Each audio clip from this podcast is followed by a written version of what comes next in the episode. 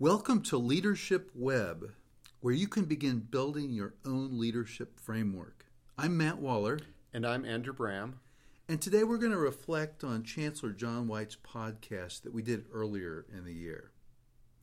So, one of the things that really stood out to me about Chancellor White's podcast interview was a quote that he actually created at some point in his career.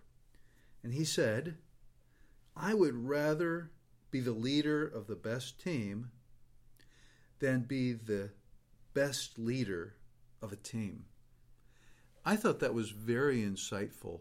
I agree. And I know today, uh, Andrew, you know, we're going to be talking about integrity, empathy, and flexibility because those are some of the things that really stood out in his um, talk, in his interview. And um, I think this quote that he gave, in my opinion, spans all of those to some degree. Um, because, you know, when you think about integrity, it involves honesty, candor, and character. But, um, and, and of course, trust is essential to leadership, and you can't have trust without integrity.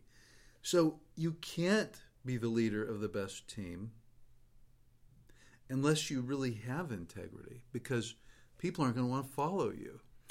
Yeah, I agree 100%. And I really liked how uh, Chancellor White not only talked about integrity, but broke it down even into more sub values that honesty, candor, and character.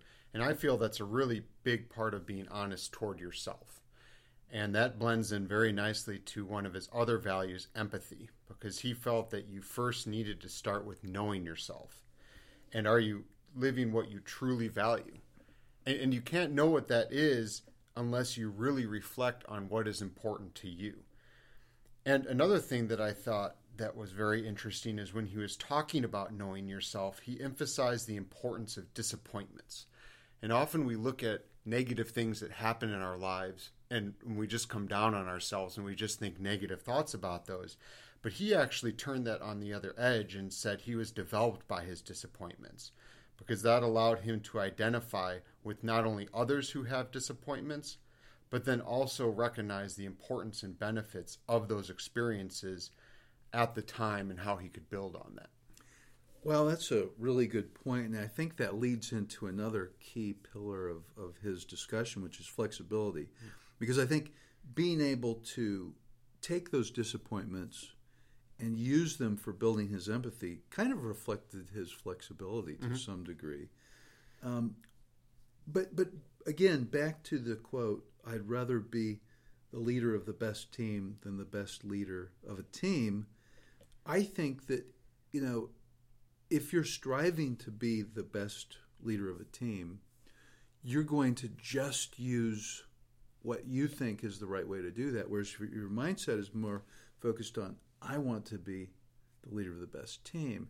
Your focus is more on your team, and that requires lots of flexibility. Mm-hmm. And I think, um, you know, one of the things, of course, that uh, Dr. White talked about was, you know, it takes a long time. It took him a long time to learn mm-hmm. to be flexible. He was talking about how he was stubborn when he was young. And yeah, I know you and I both really like the fact that he said, when I go into a room to make a decision with a group, instead of coming in with the answer, I need to go in with questions.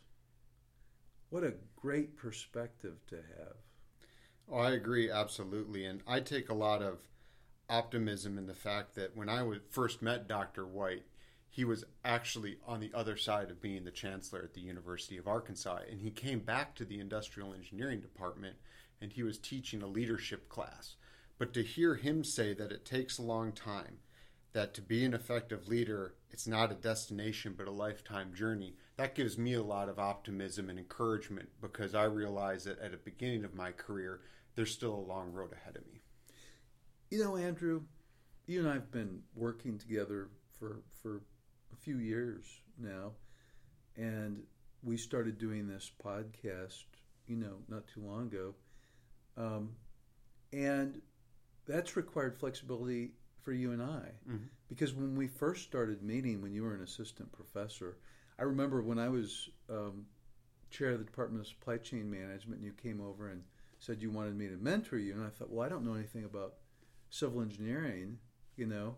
It required a little bit of flexibility, but you and I then started reading all these books on leadership, and we did that for years, books and articles, which I loved. I benefited, I think, more than you did, and I've really enjoyed doing that. But now it's kind of fun.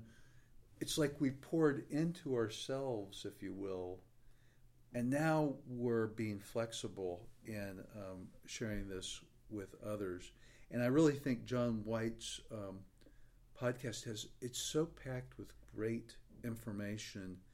Um, you know, his ideas about integrity, empathy, and flexibility, in my opinion, really are probably the core pillars of what you would need to be able to fulfill the, the quote, I'd rather be the best lead the leader of the best team than the best leader of a team. I agree 100%.